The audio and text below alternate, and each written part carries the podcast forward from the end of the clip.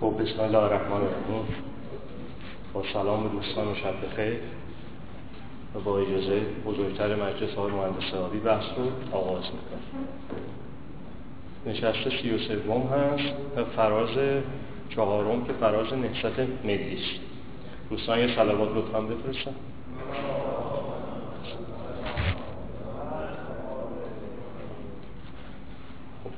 فراز کلیدی مهمیه همطور که مشروط فراز کلیدی بود نهضت ملی هم فراز در حقیقت مبنایی هست. در میان هشت فرازی که انشالله با هم شروع کردیم و با هم, هم به پایان ببریم. جلسه قبل استفاده کردیم از محفوظات و دانش و تحلیل پس پیشانی و تجربی آقای مهندس صحابی و آقای دکتر پیمان. این جلسه با همون روش در حقیقت قبلی بحث رو آغاز می‌کنیم. منابع هم خدمت دوستان داده شده. منابع نهضت ملی بسیار تفصیلی تر از منابع نهضت جنگل هست. اما این منابع در حقیقت با لحاظ چند نکته خدمتتون داده شده. یکی این که منابعی برای آشنایی. نکته دوم این هستش که دورانی که ما درش به سر می‌بریم خیلی دوران تمرکز نیست که اصطلاح افراد متمرکز شن و متون چون دوران تمرکز نیست دوران عدم تمرکز یه مقدار تورق می‌تونه جای مطالعه دقیق رو بگیره. البته هیچ چیز جای مطالعه دقیق و عمقی رو نمی‌گیره ولی تورق به هر حال قدم بعدی و بهتر و مناسبتر از این هستش که هیچ کتابی در حقیقت لاش باز نشه و برگدان ها و شیرازه ها تمیز بمونن. سابق بر این تو کتابخونه ها خصوصا کتابخونه های دانشجویی که آدم میره کتاب ها و شیرازه هاش در حقیقت حالت نرم پیدا کرده بود. جای انگشت روش بود و شکل هندبود بود. یعنی کامل بین انگشت سبابه و انگشت شست فشرده می‌شد. ولی الان کتاب ها همه تر و تمیز تیراژا کمه. همون تیراژای کم هم در حقیقت بیشتر همه واسه آرشیو و ویترین می‌خره. حالا با توجه به وضع واقعا موجود تعداد منابع کم هست. منابعی هست که برای آشنایی برای در حقیقت معانست با فضای دور است و اینکه جوهر حرکت چی بود کتاب گذشته چراغ راه آینده است مبنایی ترین کتابه و بقیه در حقیقت منابعی که خدمتتون معرفی شده. کمککار و کمک درس منبع و مرجع محوری هست. بحث امروز با این توضیح مقدماتی خدمتتون آغاز می‌کنیم. با به اصطلاح میمنت تصویر به اصطلاح بزرگمرد دوران مرحوم دکتر مصدق که با شانتاژ با جفسازی و با احساسات خود به خودی بزرگ نشده. انشالله ضمن بحث مرورش خواهیم کرد. نگاهی از درون بهش خواهیم داشت و اتفاقاتی که به اصطلاح منبعث از جوهر درونی دکتر مصدق ترشح مبارکی کرد به شرایط ایران دهه 23 و رطوبت اون ترشح مبارک هنوز در حقیقت قابل مشاهده و استنشاقه رو انشالله با هم مرور کنیم. طبق همون اسلوب پیشین از فضای بین المللی شروع می‌کنیم و ببینیم که فضای جهان چی بوده و ایران ما چه جایی در جهان اون زمان داشته. فضای جهان اگر که ما بخوایم وارد دهه 1320 مون بشیم و در بخش جنگل میشه گفت تا سالهای 1299 کودتای رضاخان و 1300 شهادت میرزا جلو اومدیم و دو دهه حکومت رضاخان رو هم یکی دو جلسه روش درنگ و تعنی کردیم. عموما با اون فضا آشناییم. حالا ببینیم همزمان با تحولات ایران در جهان چه میگذشته. در پرتو یک فضاشناسی بین المللی به متمرکز روی زمینه های نسبت ملی شدن صنعت نفت.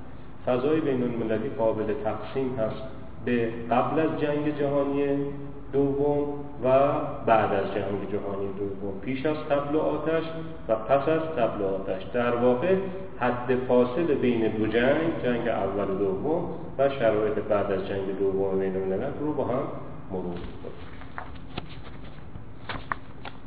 شرایط پیش از جنگ جنگ دوم یا پیش از اینکه قوس جنگ به صدا در بیاد و آتش جنگ مشتعل شه و همهگیر شه و بوی باروت و مرگ ازش متبادر شه با هم مرور کنیم تیزهایی که قابل در حقیقت تعمق و درنگ هست در حد وقت جلسه اولی بحران بزرگ سرمایداری هست بین دو جنگ دوم پاورچین های پس از بحران سوم سفتکاری های منزلگاه دولتی سوسیالیست که شوروی سابقه. چهارم مانور و شلتاق فاشیست هاست توی مرکز اروپا غرب اروپا و جنوب اروپا. وحدت فاشیست هاست در سطح اروپا و بیرون از اروپا که خدمتتون توضیح خواهیم داد. ادامه دستاوردهای جهان نو هستش که با هم از گذشته مرور کردیم و جلو اومدیم و نهایتا نقطه چین آرمان ها و جریانات آرمان خواه است. در سال 1929 اتفاق مهمی در تاریخ اقتصادی اجتماعی دوران نو افتاد. بورس نیویورک سقوط کرد در 1929 و مشهور شد به بحران بزرگ. از اونجایی که از آغاز سده بیستم یعنی از سال 1900 آرام آرام روند جهانی شدن جدی شده بود و کشورهای پیشرفته سرمایداری به نوعی سرنوشتشون و سرشتشون با هم هم پیوند شده بود بحران بزرگ 1929 از امریکا شروع شد اما به فاصله کوتاهی به همه کشورهای درجه اول و درجه دوم سرمایداری جهان مشخصا امریکا و اروپا تسری پیدا کرد و همهگیر شد و پولهای ملی سقوط کرد و دلار که آرام آرام می‌رفت تبدیل به ارز جهان روا و جهان شمول بشه و جای لیره استرلینگ رو که حدود 150 سال بعد جهان اقتصاد بین الملل و تجارت بین الملل روایی کرده بود بگیره اتفاق افتاد. اینکه بحران بزرگ موسوم هست به بحران سرمایه‌داری سال 1929 اولین بحرانی هستش که شکل زنجیره‌ای پیدا کرد. بعد از اون بحران زنجیره دیگه بحران تورم و رکود سالهای 1974 و 1975 میلادی بود که از اروپا شروع شد و به همه جهان از جمله آمریکا تسری پیدا کرد. ولی این بحران بزرگ 1929 از امریکا شروع شد و به به اصطلاح اروپا سرایت کرد. این بحران به اصطلاح عوارض و تشعشعات بسیار زیادی داشت. جدا از اینکه نیروی در حقیقت کار رو با بحران مواجه کرد به بیکاری های بسیار گسترده منجر شد. به بحران درون به اصطلاح نظام بورس و بیمه کشورهای سرمایه‌داری منجر شد. اما مهمترین همه این بود که اولین زمینه رو فراهم کرد برای نقد جدی نظام سرمایه‌داری به لحاظ تئوریک.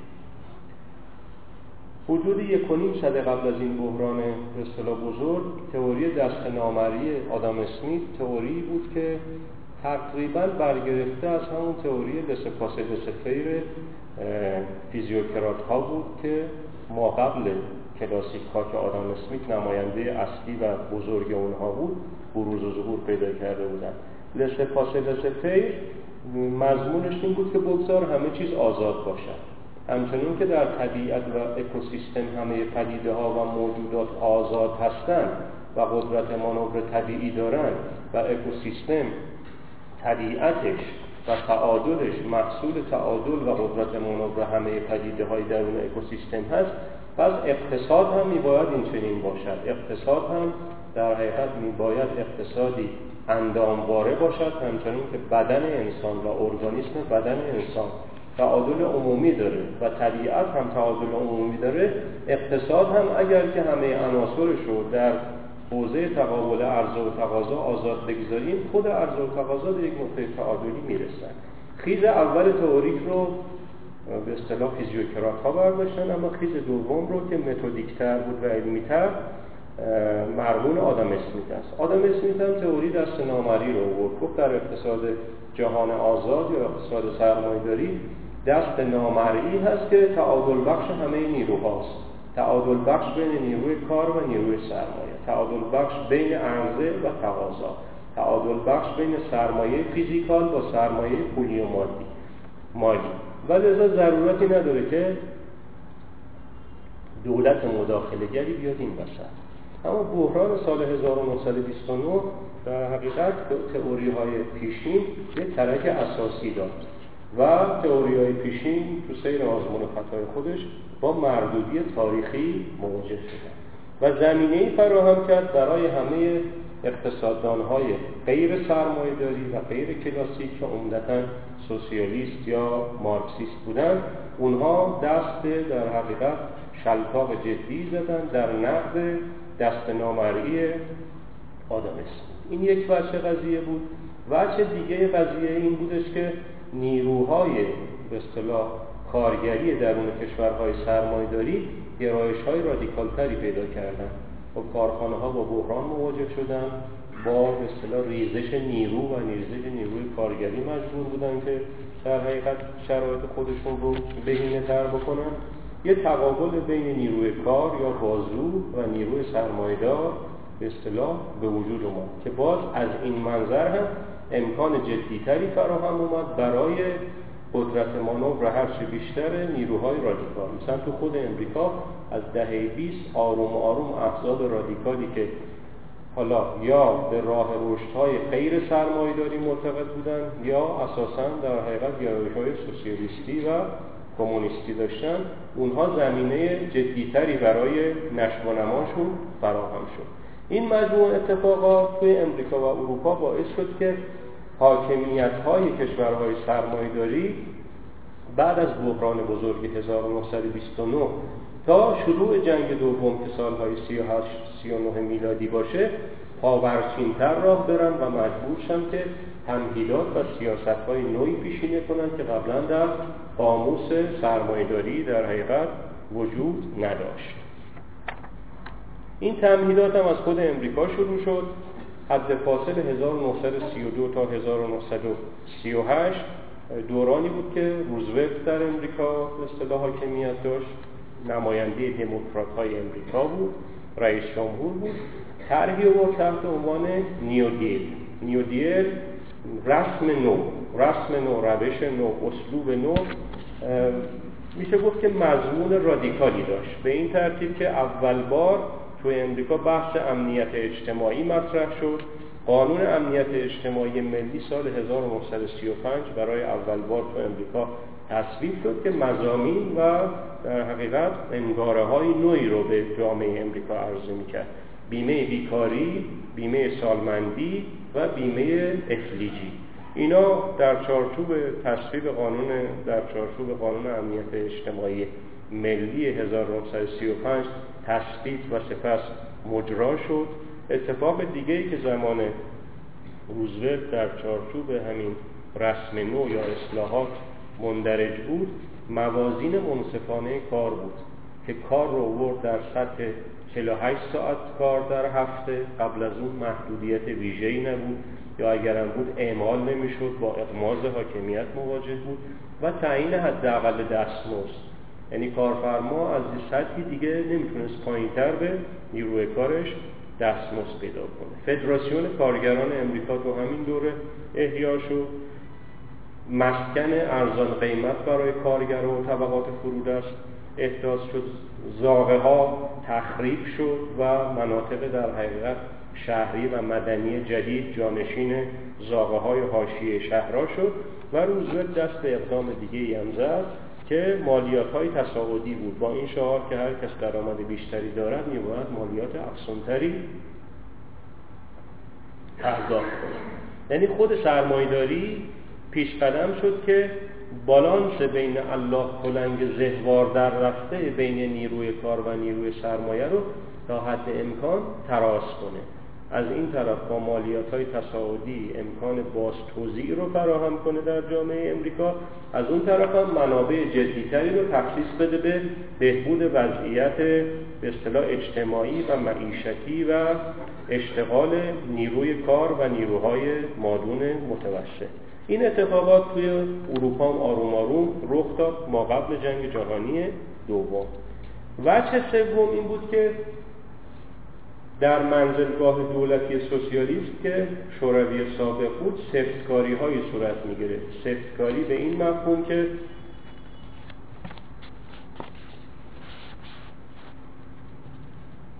دوران اونجا بر محور به اصطلاح اراده گرایانه استالین میگذشت. استالین هم خب جدا از اینکه اراده گرا بود سرکوبگر بود توان سازماندهی هم داشت توان طراحی هم داشت و مجموعا سامانده بود در کنار به اصطلاح نقطه چین خونینی که در اتحاد جماهیر شوروی از خودش باقی گذاشت. رضا همونطور که رضا شاه رو ما دوگانه تحلیل کردیم هم توسعه کلاسیک شد و هم سرکوب در حقیقت انسانی شد در عرصه سیاسی و گفتیم که متأثر از فرمول دوگانه آتاتورک بود. فرمول دوگانه آتاتورک هم گفتیم یک وجهش لاشما بود امروزیت وجه دومش هم قربچیلر بود. به این مفهوم که در حقیقت مدل مدل مدنیت غربه. سه تا ویژگی داشت. ویژگی اول اصلاحات از بالا ویژگی دوم اصلاحات اقتصادی اجتماعی منهای اصلاحات سیاسی و ویژگی سوم هم بچه غیر مشارکتیش بود. این مدل تو ایران زمان رضاشاه خشنتر و خونینتر تکرار شد. اینکه رضاشاه رو ما دوگانه تحلیل کردیم بچه توسعه کلاسیک اقتصادی شد و بچه سرکوبگره شد. استالین هم وقتی در پس پیشانی انگارش بسته میشه بیشتر خشونت و سرپنجه هاش متبادر میشه اما اتفاقات مهمی هم زمان استالین در شوروی رخ داد. بچه اول این بود که اقتصاد رو توصیفی دارم برخورد می‌کنم نه به اصطلاح دفاعی. توصیفیش این هستش که اقتصاد متمرکز کرد محور توسعه رو دولت گذاشت نیروی در حقیقت غیر دولتی وجود نداشت تعاونیایی را افتاده بود حالا با ادبیات خودشون کلخوز و سالخوز ها که بیشتر تو حوزه به اصطلاح اقتصادی بودن و فلاحتی و تعاونی های فلاحتی یا کشاورزی محسوب می شدن. اما تو حوزه صنعت نیروی مستقل از دولت اساسا وجود نداشت و حتی تعاونی ها خیلی امکان بروز و ظهور اقتصادی اجتماعی در عرصه صنعتی نداشتن اینکه تو حوزه اقتصاد مدرن خود استالین وسط قرار گرفت سازمانی رو درست کرد سازمان برنامه شوروی با اسم گاسکلان که برنامه های پنج ساله رو اصطلاح شروع کرد از دهه 1920 بعد از فوت لنین که دیگه شرایط یک پارچه به دست استالین افتاد سازمان برنامه متمرکز به اضافه برنامه ریزی کاملا متمرکز. برنامه ریزی متمرکز دیگه در سالهای دهه آخر حیات استالین کاملا عمودی بود. از اقتصاد کلان می‌رفت به بخشا از بخشا می‌رفت به رشته ها از رشته ها دیگه کامل می‌رفت به واحد های تولیدی. واحد تولیدی کمتر امکان داد که خودش برنامه خودش رو مستقل از اون برنامه کلان گاسپلان بریزه. یه دانشمندی هم توی شوروی به اصطلاح رخ ظاهر کرد لئونتیف لئونتیف نبوغ ویژه‌ای داشت جدولی رو اختراع کرد که اون جدول اسمش جدول داده ستانده است نبوغ لئونتیف این بود که در این جدول داده ستانده همه مبادلات بخش‌های کلان اقتصادی رو با هم کاملا نشون می‌داد. بخش صنعت به بخش خدمات به بخش نفت به بخش کشاورزی چی داده و ازشون چی گرفته. بخش کشاورزی به بخش های غیر کشاورزی چی داده و چی گرفته.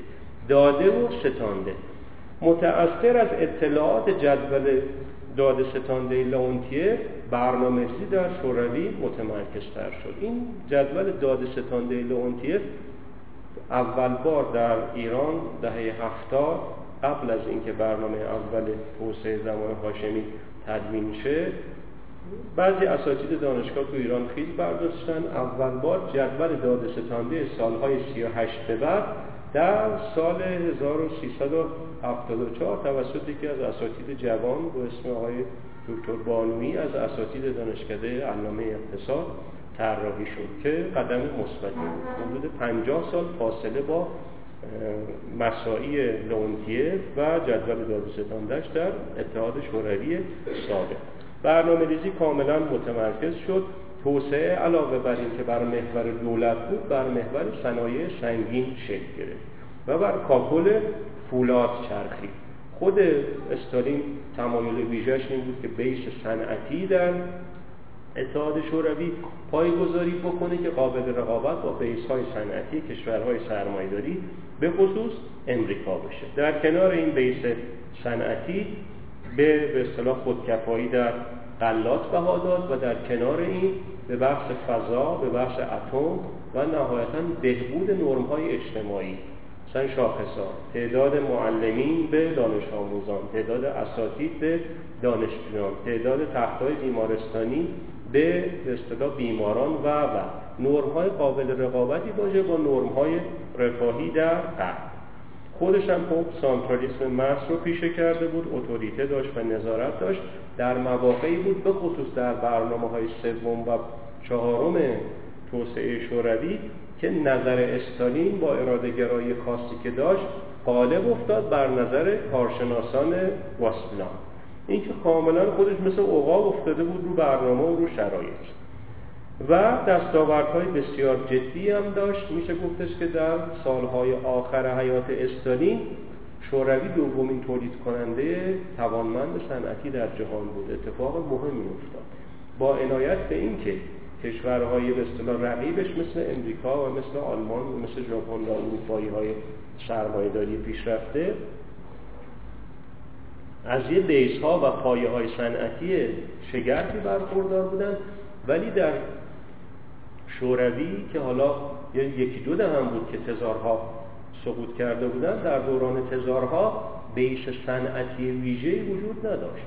شرایط نیمه کشاورزی نیمه صنعتی بود به نفع بخش کشاورزی. اینکه با توجه به فقر مبانی و بیس های صنعتی در اتحاد شوروی که میراث در حقیقت هزارها بود این مسابقه از طرف استالین مسابقه بسیار کیفی بود و دستاوردهای بسیار بزرگی داشت. لذا توی منزلگاه دولتی سوسیالیست سفتکاری های جدی صورت گرفت. علاوه بر این که در این دوران اتحاد شوروی میشه گفت نسبت به بخشی از جهان که سمپاتی داشتن به اتحاد شوروی تعهداتی هم داشت در حالی که بخشی از کشورهای سرمایه‌داری این تعهدات رو نداشتن. وجه بعدی شلتاق فاشیست ها تو سه قطب اروپا فاشیست ها بروز و ظهور پیدا کردن مقدمتا تو ایتالیا بعد آلمان و بعدم اسپانیا. تو ایتالیا از 1922 موسولینی زمامدار در حقیقت وقت شد و اعلام رژیم فاشیست کرد. فاشی فاشیست برگرفته از فاشی به مفهوم در حقیقت ترکه هایی بوده که در دوران امپراتوری باستانی روم نماد قدرت بوده. ترکه توسط حاکمیت همیشه نماد قدرته. ترکه که بالا میره توده ها کوتونه میشن. ترکه که بالا میره تمایلات سنفی آب میرن. ترکه که بالا میره تمایلات تشکیلاتی و حزبی در حقیقت در زمین فرو میرن. این ترکه به اصطلاح معادل فاشی نماد حکومت موسولینی بود و لقب در حقیقت فاشیست به خودش و پیرامونها داد. پیرامونش هم از همون 1922 سیاه پوشان بودن خود شیفته جلال روم باستان و احیای جلال روم باستان بود. با سه شعار کیفی تاریخی آمد. محافظ نظمی هوادار قانون ملی و حامی دارایی افراد هستیم. با این سه شعار حفظ نظم و در حقیقت تسری قانون در سطح ملی ایتالیا و حمایت از سرمایه افراد طیف های متوسط متوسط به بالای محافظه کار و نیمه محافظه کار کاملا بهش پیوستند و از سال 1924 دو سال بعد از اینکه به قدرت رسید با توجه به تجمیع هوادارانش مقدمتا پارلمان رو در ایتالیا خونسا کرد مطبوعات رو سانسور کرد اتحادی ها رو منحل کرد و فضای پلیسی حاکم کرد و دستجات مراقب به اصطلاح سیاهپوش هم به عنوان نظام رسمی حاکم پدیدار شدن. این سیر تو ایتالیا بود. سیر آلمان هم با حزب کارگران ناسیونال سوسیالیست اومد. اونها حالا گرایش در حقیقت سوسیالیستی هم داشتن. حالا نجات پرست بودن گرایش سوسیالیستی هم داشتن. اونها هم به نوعی محور تجمیع های به اصطلاح رادیکال ملی و ضد کمونیست قرار گرفتن. خود هیتلر و حزب کارگران ناسیونال سوسیالیست گرایش عمیق ضد کمونیستی هم داشتن. آروم آروم به عنوان قدرت درجه اول آلمان مطرح شدن که مقدمتا هم از پارلمان شروع کردن. در 1928 فقط دوازده کرسی تو پارلمان داشتن اما روند پیشرفتشون اونقدر جدی بود که 1930 130 کرسی و 1932 230 تا کرسی رو به خودشون اختصاص دادن. کمونیسم رو هم تابو کرده بودن و اینها مثل به اصطلاح سیاه پوشا توی ایتالیا قهوه‌ای پوشان رو راه انداختن و آزادی ها رو محدود کردن و اینها مانور در حقیقت ضد آزادی به راه انداختن. اما اسپانیا قضیه فرق داشت. اسپانیا محل تجمع در حقیقت همه چپ ها رادیکال های ملی و مخالفین سلطنت و مخالفین روحانیت کلیسایی مرتجع همه مجتمع شده بودن. امکان به وجود آمدن یک حکومت ملی رادیکال با گرایش سوسیالیستی توی اسپانیا فراهم شده بود که اونجا سلطنت و کلیسای حامی سلطنت یک قطب سنتی تاریخی بودند که از دیرباز ریشه داشتند و اونها تجمع پیدا کردن با حمایت در حقیقت مرتجعین بین المللی و امپریالیست های بیرون از اسپانیا. جنگ داخلی اسپانیا رو رقم زدن جنگی که حدود هفتاد هزار کشته بر جای گذاشت در حد فاصله سالهای 1936 تا 1939 این اتفاق هم توی اسپانیا رخ داد که از سال 1939 که فرانکو حاکم مطلق شد تا 1300 و 1974 که به اصطلاح فوت کرد فاشیستا توی اسپانیا حاکم بودن اما همیشه جدال در حقیقت حد اقلی بین رادیکال ها و آرمانکاها با فاشیست برقرار بود. تو همه زمینه ها تو حوزه فیلم و هنر و ادبیات و حتی فوتبال.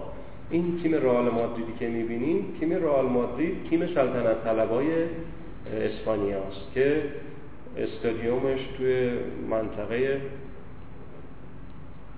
عیان نشین شامارتین در مادریده که سانتیاگو برنابو هم از نزدیکان فرانکو بود که باشگاه رئال مادرید رو پایه گذاشت. در کنار این به اصطلاح چپ ها اونجا بیکار نشستن. این درسیه در حقیقت واسه ایران که به اصطلاح روشن فکرها هیچ وقت بروز ظهور اجتماعی ندارن.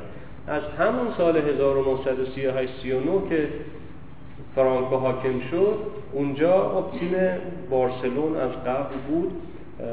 تیم بارسلون و استادیومش که استادیوم با پزوتا پزوته های مردم و چپ های ایتالیا در حقیقت این استادیوم ساخته شد و پیرن تیم بارسلون که الان می‌بینیم ارغوانی و در حقیقت سرخ پرچم کاتالونیاست. کاتالونیایی که آرمانگرایان مقابل فرانکو ایستادن و گاه به گاه در حقیقت جنگ و تا آخر با فرانکو داشتن هر هفته چپ ها یک شنبه دو شنبه ها که بازی های فوتبال بود در استادیوم بارسلون جمع می شدن و تظاهرات ضد سلطنت و ضد فرانکو برگزار می کردن این که از هر امکانی ورزش و هنر و فیلم استفاده می کردن برای نشون دادن در حقیقت تمایلاتشون و همطور نفرتشون نسبت به سلطنت حاکم. اما اتفاقی که افتاد آرام آرام فاشیستای جهان با هم پیوند خوردن. 1936 محور روم برلینی تعریف شد اتحاد بین موسولینی و هیتلر که بعدا ژاپنی هم که اونام در حقیقت ید طولایی در شلتاق ضد بشری داشتن بهشون پیوستن و کشورهای محور به وجود اومدن قبل از جنگ جهانی اول. اما در کنار این دستاوردهای جهان نو هم ادامه داشت. سبکهای مدرن اومد توی در حقیقت ادبیات توی نقاشی توی شعر توی داستان نویسی پنسیلین کسب شد. خدمت شما مکتب جدید فکری اگزیستانسیالیسم اومد. که این دورانی که ازش یاد می‌کنیم فرانسوی ها به اصطلاح نماینده فکری مکتب جدید بودن. خدمت شما اتفاقات خوردری زیاد افتاد. مثلا ده فیلم بزرگ تاریخ سینما شیش هفت مال همین دوران وسط جنگ. فیلم های بزرگی در اروپا و امریکا ساخته شد که تقویت کرد. آرشیو در حقیقت سینمای جهان رو. رادیو گسترش جدیتری از قبل پیدا کرد. تلویزیون تو این دوره اول بار تو امریکا اومد آروم آروم به اروپا هم راه پیدا کرد. قطار ارتباطات رو گسترده تر و جدیتر از قبل کرد. دستاوردهای در حقیقت گذشته آرام آرام و بطعی تر از قبل چون جهان می‌رفت در حقیقت زیر چنبره جنگ. ذهنا چروک شده بود خطر جنگ ذهنا رو شروع کرده بود اما بالاخره دستاوردام همچنون که سنت بشر هست در سختترین شرایط دستاوردهای خودشو متعین می‌کنه در به اصطلاح آن سوی جهان دستاوردها کماکان در حال تعین بود. نقطه چین آرمان هم زده می‌شد. آرام آرام در این دوره در فاصله دو جنگ نیروهای ملی جدید نیروهای چپ جدید و نیروهای ضد فاشیست تکوین پیدا می‌کردند. این فضای پیش از کوس جنگ و آتش بین الملل دومی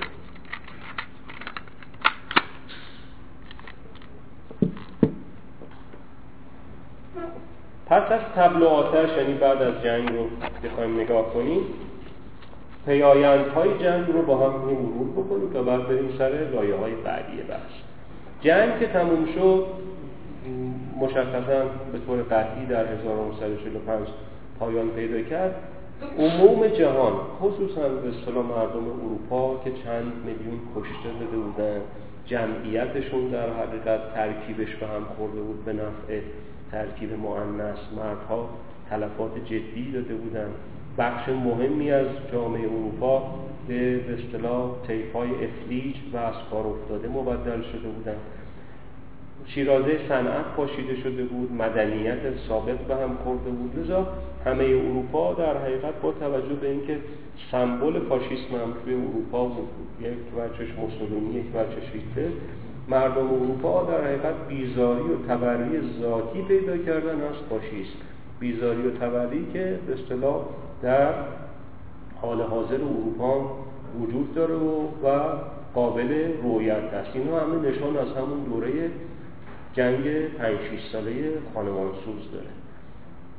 تو چنین شرایطی حرکت آرام آرام به سمت صلح به سوی آزادی پیش اومد. متعدد خانه های صلح خانه های ضد جنگ تو اروپا و بقیه جهان به وجود اومد و همزمان با به اصطلاح پایگذاری کمپ های صلح میل به آزادی و در افتادن با در حقیقت بقایای نظام کهن فاشیستی هم قابل مشاهده و رویت اتفاق مهمی که افتاد دو تا قطب امپریالیستی در درون جنگ حذف شدن و ذوب شدن.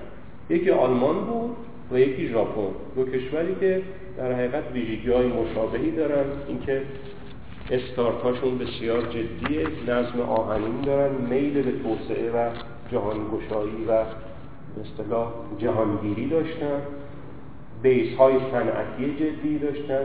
کارشون خستگی ناپذیر بود بهرهوری هاشون تقریبا به اصطلاح کمتر قابل رقابت بود با بهرهوری در سایر کشورهای اروپایی و آمریکا به عنوان قطب جدید سرمایه داری اینکه در جنگ در حقیقت همه دست به دست هم دادن و خود فاشیسم هم در داخل این کشورها تبدیل به یک خوره داخلی شد.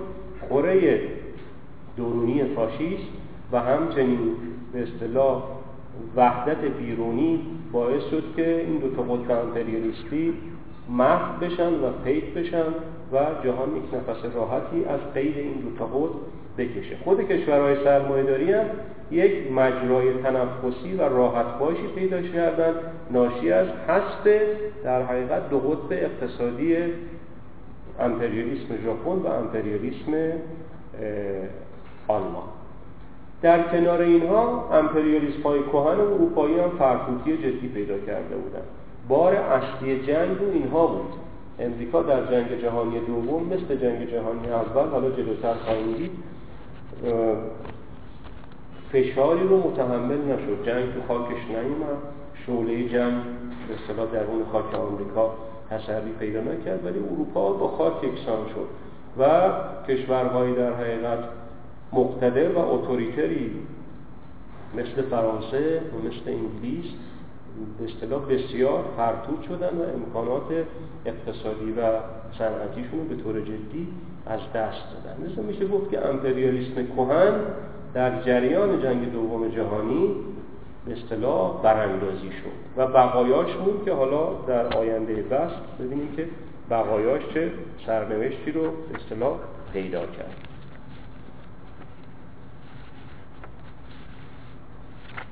اما پیایند بعدی جنگ روند بازسازی. روند بازسازی از دو منظر قابل ملاحظه است. یکی از منظر طرح مارشال یکی از منظر سازمان نوتأسیس OECD در درون به اصطلاح کشورهای اروپایی. طرح مارشال به اصطلاح کمک های بلاعوض اقتصادی امریکا بود به اروپای جنگ زده. که این کمک ها حالا مقدمتا خیر تاریخی جلوه کرد اما در درون خودش هدفگذاری های سیاسی استراتژیک جدی داشت. بنا بود که بازسازی اروپا در چارچوب طرح مارشال توسط امریکایی صورت بگیره. این پیشنهاد مقدمتا به شوروی هم داده شد. شوروی باهاش مخالفت کرد و هیچ کمکی حاضر نشد که از امریکا دریافت کنه اما اروپایی ها کمک گرفتن و این کمک به اصطلاح دو تا مجرا باز کرد در اروپا رو به امریکایی ها. یکی مجرای وابستگی مالی بود که به اصطلاح بالاخره اروپایی ها به امریکا وامدار شدن. دوم هم مجرای در حقیقت سیاسی و استراتژیکی بود که تو اروپا به روی امریکایی از مجرای طرح مارشال باز شد. اما خود اروپایی ها در سال 1948 سازمان اروپایی همکاری اقتصادی رو تو پاریس سازمان دادن. این سازمان بنا بود که سه وظیفه به عهده بگیره. یک نظارت بر طرز استفاده از کمک طرح مارشال در هر کدوم از کشورهای عضو احیای حیات اقتصادی اروپا و نهایتا همکاری های متقابل. یعنی اول بار بود که تو اروپا بعد از جنگ یک کمپ سرمایهداری درون قاره ای شکل می گرفت اما مهمتر از اتفاقات درون اروپا اتفاقات کلان جهان بود. نظم نوین جهانی بعد از جنگ جهانی دوم شکل گرفت. همچنین که نظم بین المللی بعد از جنگ جهانی اول هم رخ ظاهر کرد بعد از جنگ جهانی دوم جدیتر از جنگ جهانی اول پدیدار شد. سه تا کنفرانس تشکیل شد. که اون سه تا کنفرانس در نظامدهی اصطلاح جهان بعد از جنگ دوم تاثیر بسزایی داشت. کنفرانس اول کنفرانس دنبارتون اوکس بود که در اوت اوت اکتبر 1944 تشکیل شد که از درونش سازمان ملل متحد شکل گرفت. یعنی سازمان ملل که شکل پیشرفته تر و جهان شمولتر جامعه ملل بعد از جنگ جهانی اول بود بعد از جنگ جهانی دوم شکل گرفت و در درون خودش هم شبکه بندی شد و این نظارت عمومی بر جهان رو به اصطلاح ایفای نقش کرد. کنفرانس بعدی کنفرانس برتون وودز بود که بیشتر جنبه مالی و اقتصادی داشت. در ژوئیه 1944 زودتر از سازمان ملل منجر به تشکیل صندوق بینالمللی پول و بانک بینالمللی ترمیم و توسعه یا بانک جهانی شد. که اون هم عهدهدار نظم و نسب مالی کشورهای سرمایهداری و تفوقشون بر جهان بعد از جنگ جهانی به اصطلاح بنیان برانداز دوم بود.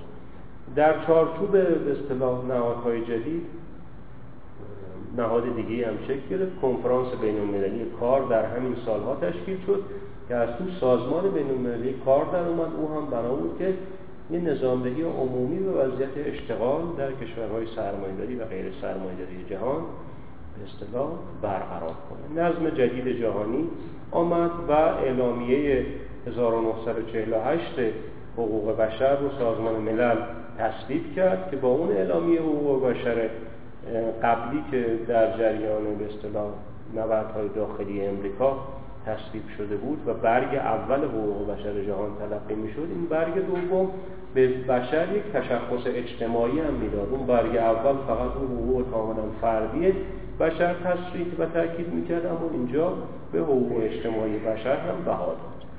آرام آرام از این نظم های نوین که عبور کنیم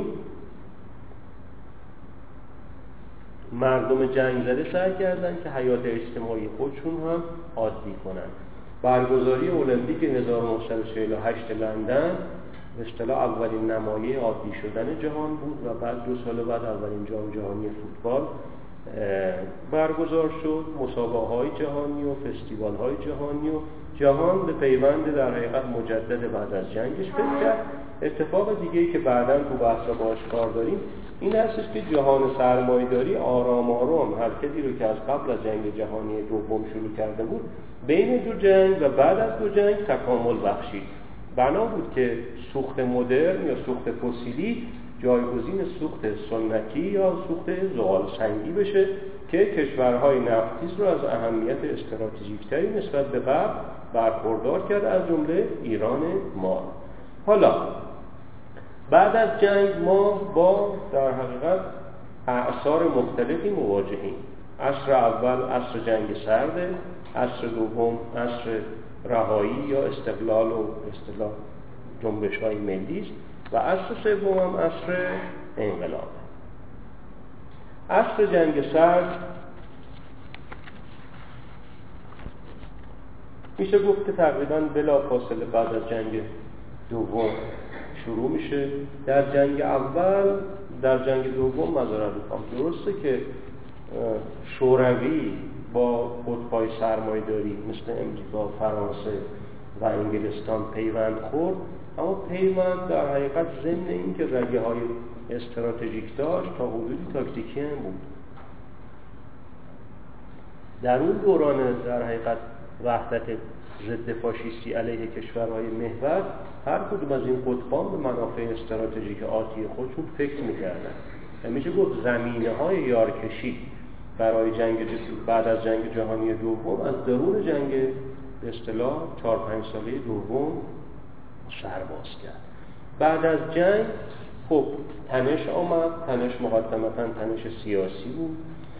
بهار 1946 یا دقیقتر پنجم مارس 1946 نطق کرد چرچیل در امریکا در حضور ترومن رئیس جمهور وقت امریکا. اول بار بود که پوز ضد کمونیستی گرفت بعد از جنگ و خواستش که همه کشورهای آنگلوساکسون متحد شند علیه منافع جهان کمونیست به رهبری اتحاد شوروی.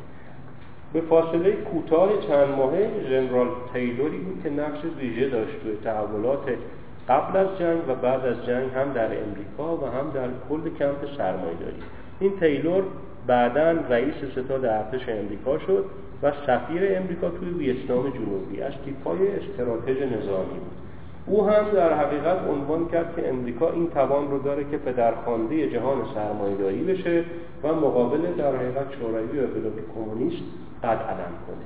این شلتاک ها از طرف کشورهای سرمایه‌داری زمینه جنگ سرد رو فراهم کرد. از اون طرف هم در حقیقت استالین هم میشه گفتش که یه قلدر محلی بود و او هم نه تو محاوره نه تو سازماندهی کم نمی آورد آرام آرام جنگ سرد شروع شد. جنگ سرد هم که شروع شد در درونش این اتفاقات که خدمتتون فهرست شده دو اردو به وجود اومد. دو کمپ به وجود اومد. کمپ سرمایداری کمپ امپریالیستی و کمپ به اصطلاح سوسیالیستی.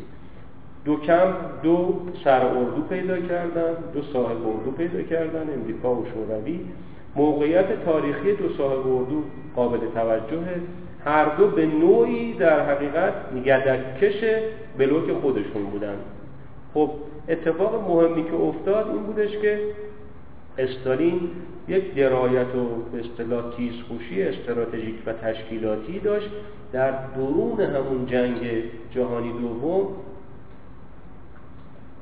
یارکشی کرد. به این مفهوم در مناطقی که آزاد می‌کرد از سیطره آلمان ها سعی می‌کرد اونجا مثلا حکومت محلی به اصطلاح سوسیالیستی برقرار کنه. کل اروپای شرقی مشمول در حقیقت این اتفاق افتاد. اروپای شرقی از سالهای آخر جنگ تا سال 1948 میشه گفتش که همه سرخ شدن و در عمل شوروی هم مثل امریکا صاحب کم شد. و بعد از به اصطلاح این یارکشی ها جغرافیای سیاسی جهان تغییر کرد. خیلی تفاوت داشت با جغرافیای سیاسی قبل از جنگ دوم و هر دو کشور در حقیقت به نوعی امریکا تیماردار جهان سرمایه‌داری شد.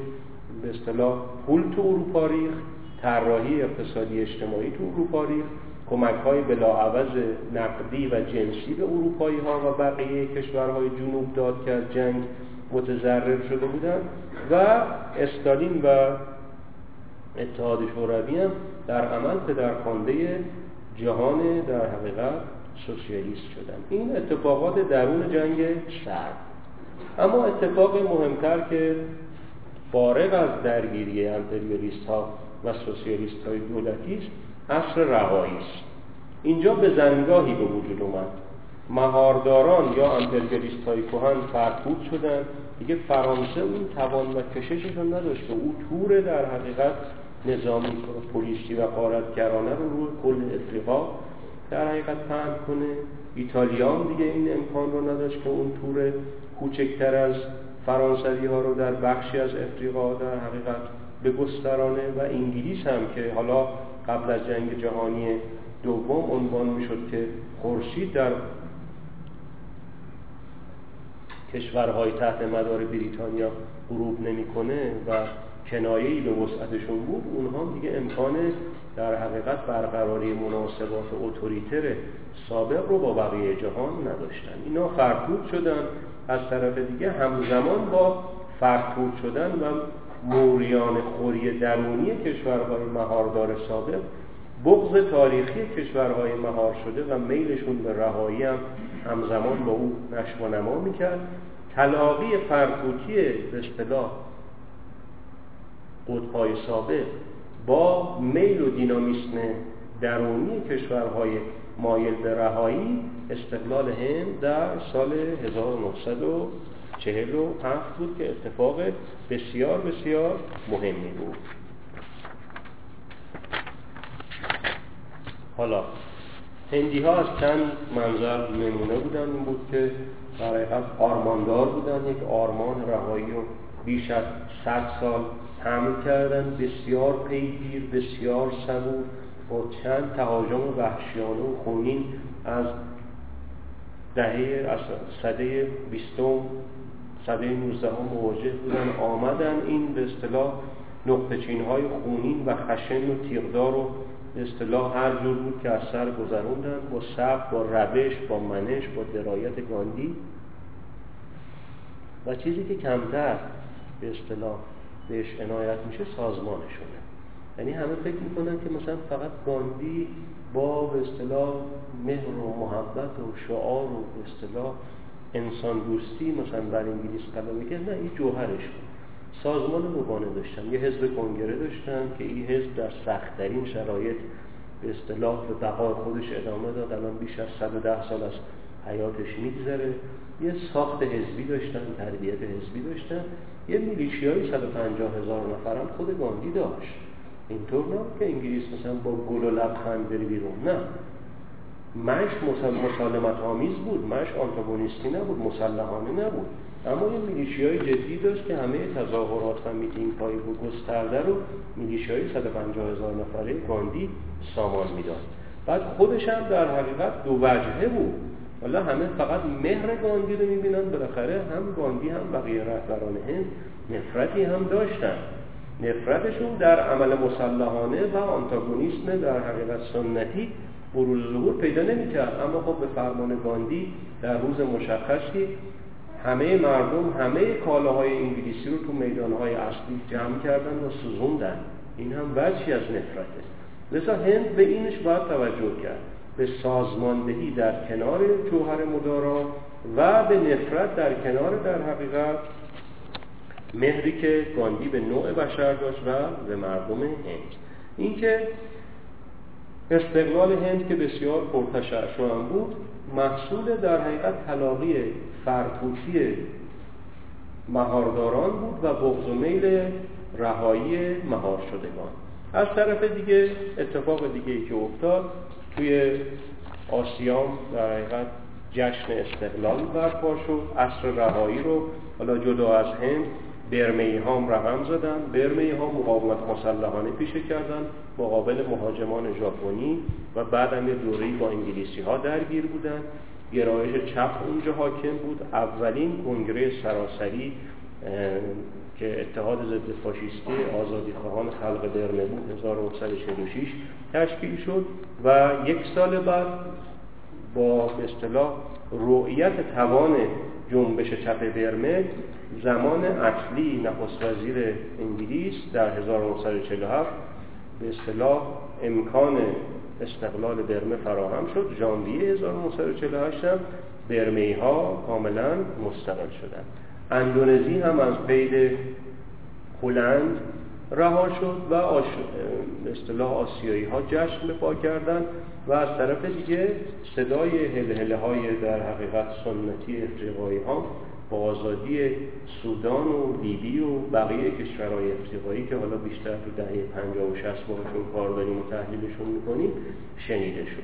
اما اتفاقی که افتاد سه کشور در حقیقت اردودار استعماری سابق یعنی فرانسه، انگلستان و هلند کاری که کردن در این دوران از سر استیصال یک بند انگشت اتصالی با کشورهای سابقا مستعمره خودشون برقرار کردند و اون تشکیل نظام پیمان ها بود.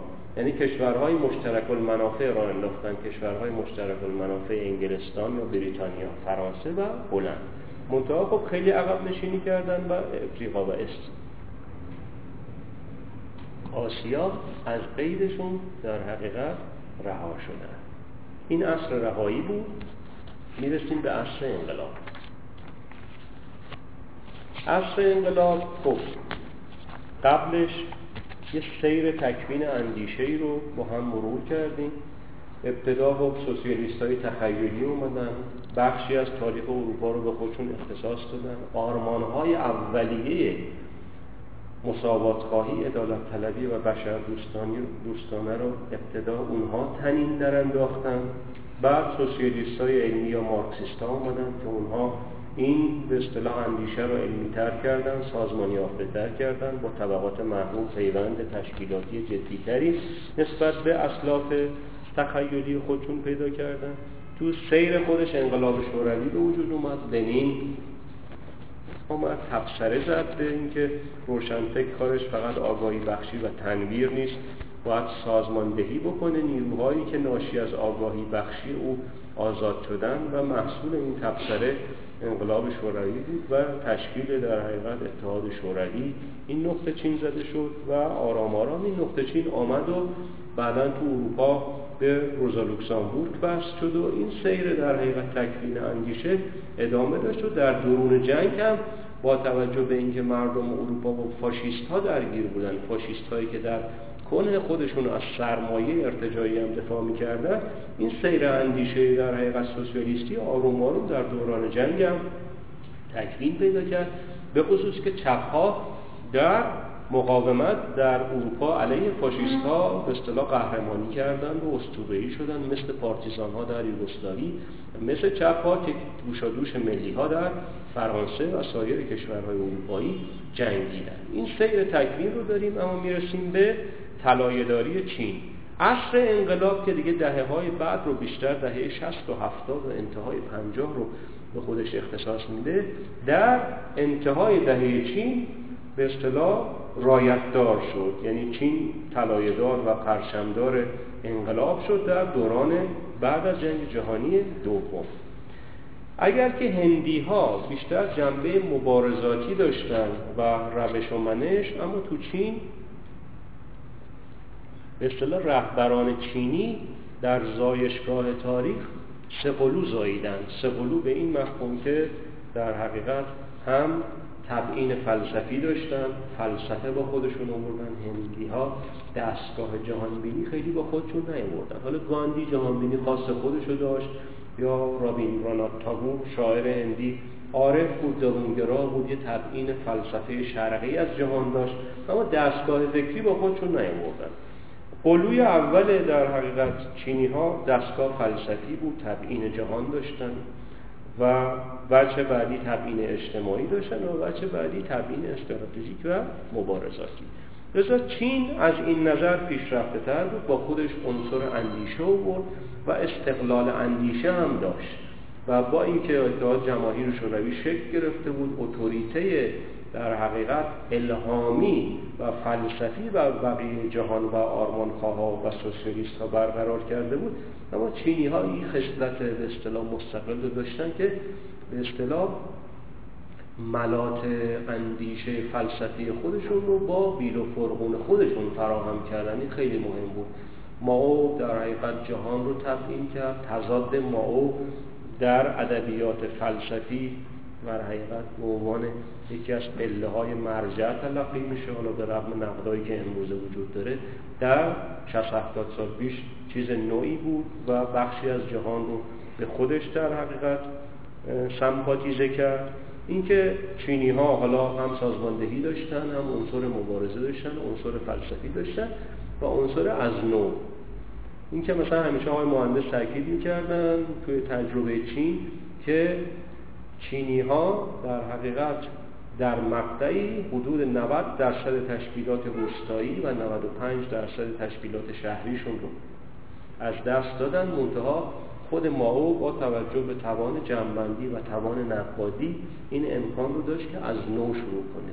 و این از نو از نو شروع کردن منجر به این شد که در حقیقت کایچک رو که بقایای همون نظام کهن ارتجایی و فاشیستی بعد از جنگ جهانی دوم بود شکست بدن و نهایتا انقلاب چین رو پایگذاری بکنن که تو سیر خودش. حالا بعدا انشالله توی دهه های بعدی نقطه چین چینی ها رو ادامه میدیم. چه بعدی هم زمینه های ایده انقلاب بود. خب شوروی پرت و افکن بود هنوز در دهه های چهل و دهه 1950 چین هم که انقلاب شده بود. منطقه لاتین آروم آروم می‌رفت که به کمپ انقلاب به پیونده بخش های از آسیا و افریقا آماده انقلاب بودن که انشالله تو سیل در دهه های بعدی اگر فرصت بود خدمتتون خواهیم. دوران به اصطلاح برد بحث ما بیشتر عصر رهایی هست. مرحوم دکتر مصدق و نهضت ملی ایران هم تو عصر رهایی قابل تبیین هستن. عصر جنبش های ملی عصر انقلاب تازه پرت افشانی کرده و در حقیقت گزینه مصدق مثل گزینه سوکارنو مثل گزینه ناصر و مثل گزینه گاندی و نهرو در عصر رهایی و جنبش های ملی معنی میده تا عصر انقلاب. منطقه عصر انقلاب هم چون سفرش نیمه باز شده ما نمی‌تونیم نادیدش بگیریم و یه مرور روش کردیم و رد میشیم. من با بحث رو پایان میدم. می‌رسیم به انتهای ورانداز. یه اتفاقای دیگه هم تو جهان هست. اتفاق اول این هستش که شاهد یک نیرنگ هستیم. اون نیرنگ یک زخمی رو فعال کرد که اون زخمه هنوز در حقیقت چرک و خون ازش ترشح میشه. 1948 با مسایی انگلستان و فرانسه و امریکا و تا حدودی سازمان ملل کشور فلسطین اشغال شد و کمپ همه یهودیان سرگردان جهان شد. کشور اسرائیلی تشکیل شد. به نفع در حقیقت بیرونروزی فلسطینی ها از منزل سنتی و تاریخی و پرپیشینه خودشون. جنگ اول عرب و اسرائیل سال 1948 داریم که بعد دو تا جنگ رو انشالله آینده مرور خواهیم کرد. جنگ 1967 و بعدم جنگ رمضان 1973 این که این یه اتفاق هست و انتهای براندازمون در این دهه ها. اتفاق دوم بنیانگذاری ها هست به خصوص توی جهان عرب. چند تا اتفاق میفته تو جهان عرب. اتفاق اولش تشکیل اتحادیه عرب هست 1944 یعنی آخرین سال جنگ جهانی دوم که مصر و سوریه و اردن و عراق و لبنان تجمع پیدا می‌کنن و مارس 1945 عربستان هم به اونها میپیونده و رسما اتحادیه عرب با گرایشات پان عربی است در قاهره در سال 1945 بنیان گذاری میشه. در کنار این تشکیلات در حقیقت مادر پان عربی است. در درون کشورهای عربی هم تمایلات فلسفی حزبی پیدا میشه. حزب بس 1940 تشکیل میشه به بنیانگذاری میشل افلک 1946 اعلام موجودیت می‌کنن و 1947 کنگره برگزار می‌کنن و البس در سوریه میشه ارگانشون. این حزب بس به اصطلاح مثل است قبل از انقلاب مثلا بعضی شهرها بود امکان چمن کردن زمین های خاکی نبود. این بچه ها مرقه میخریدن. مرقه که به پاشی خودش میدوه. احتیاج مثلا مثل چمن نداره. زمین چمن بخواد احتاج شه باید زیرسازی بشه. لایه خاک زغال ریخته بشه. یه لایه خاک نرم ریخته بشه. یه زمستون زیر برف بخوابه تا مثلا یه چمنی داره مرقه اصلا اینطوری نیست. این حزب هم مثل اخوان المسلمین مرقعی بود. یعنی تو جهان عرب که پاشیده شد دیگه تقریبا همه جهان عرب رو به خودش در حقیقت مشغول کرد. از سوریه شروع شد و به عراق رفت و به اردن رفت و مثل اخوان المسلمین که تو دههای قبل بنیان گذاری شده بود و مرغگونه در حقیقت دوید و سرایت کرد. این حزب بحثم دوید و سرایت کرد و تشکیلاتی ترینش بعدا تو عراق شکل گرفت و به صدام حسین رسید و الان هم که این جنایات به داخل عراق چهار سال قبل به اصطلاح شیرینکاری های همین ادامه دهندگان روش حزب بحث است. منتها حزب بحث اولیه طبیعتا اینها نبودن. شعارهای سگانه داشتن وحدت آزادی سوسیالیست و در درون کشورهای عربی و نهایتا پان عربیست در بیرون کشورهای عرب. بنیانگذاری دیگه که اونم باز به اصطلاح مثل مرق پاشی بود بنیانگذاری افسران آزاد بود. افسران آزاد اول بار توسط ناصر توی نصف گذاری شد. در جنگ 1948 عرب شکست خوردن و رگه رادیکالی از افسران جوانی که نقد داشتن به شکست نظامی عراق در جنگ اول با اسرائیل و حاکمیت های سنتی عربی رو نقد می‌کردن از دل این نقص افسران آزاد در اومدن. افسران آزاد 1952 در مصر کودتا کردند که این کودتا فاروق که انگلیسی بود سلطنتش در مصر جمع شد و جمهوری مصر تشکیل شد. اولین رئیس جمهور هم ژنرال نجیب بود که بعد از نجیب رادیکالتر از او ناصر اومد.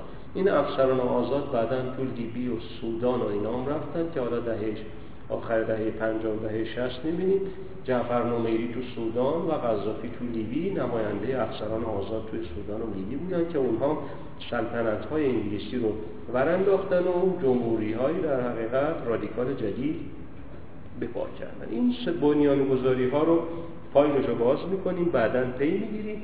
یه اتفاقی هم که افتاد بخشی از کشورها در حقیقت رفتن بیرون از اردوها و کمپ ها یکیشون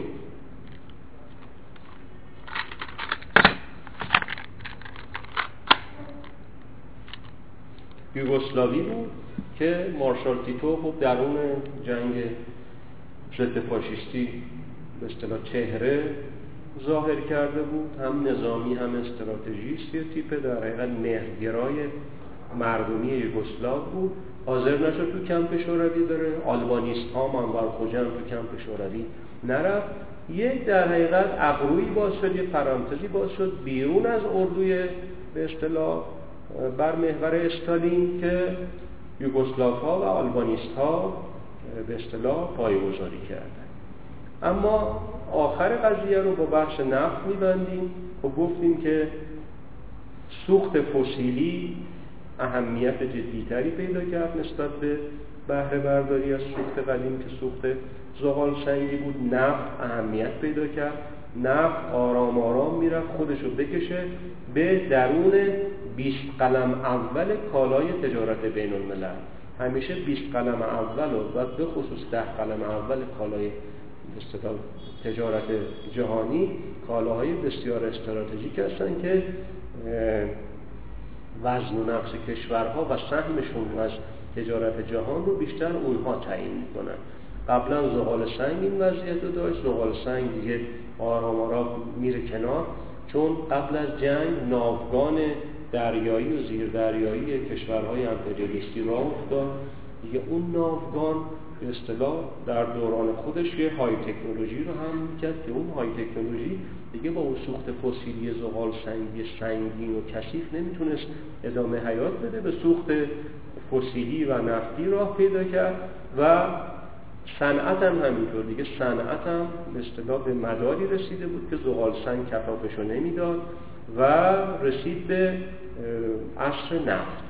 از طرف دیگه صنایع به اصطلاح مصنوعی هم مثل کاوچو رونق جدی پیدا کرد. صنایع پلیمری که از نفت استفاده می‌کردن رونق جدی پیدا می‌کردن. اینکه نفت اهمیت جدیدی پیدا کرد. متناسب با پله پله بالا آمدن نفت در به اصطلاح پلکان 20 قلم کالای اول تجارت جهان کشورهای نفتخیز و به خصوص میانه که منبع نفته اهمیت ویژه‌ای پیدا کردن و خاورمیانه هم جغرافیاش مهمتر شد چون اتحاد شوروی به وجود اومده بود دیگه کمپ درست کرده بود و می‌خواستن با استفاده از کشورهای خاور میانه امپریالیست های کمربند سبز ضد کمونیستی دور شوروی بکشن. از این حیث و از حیث در حقیقت اینکه خاور میانه میزبان منابع نفت هم بود خاورمیانه آرام آرام به صورت در حقیقت به جدید استراتژیک جهان در اومد و اهمیت ویژه پیدا کرد.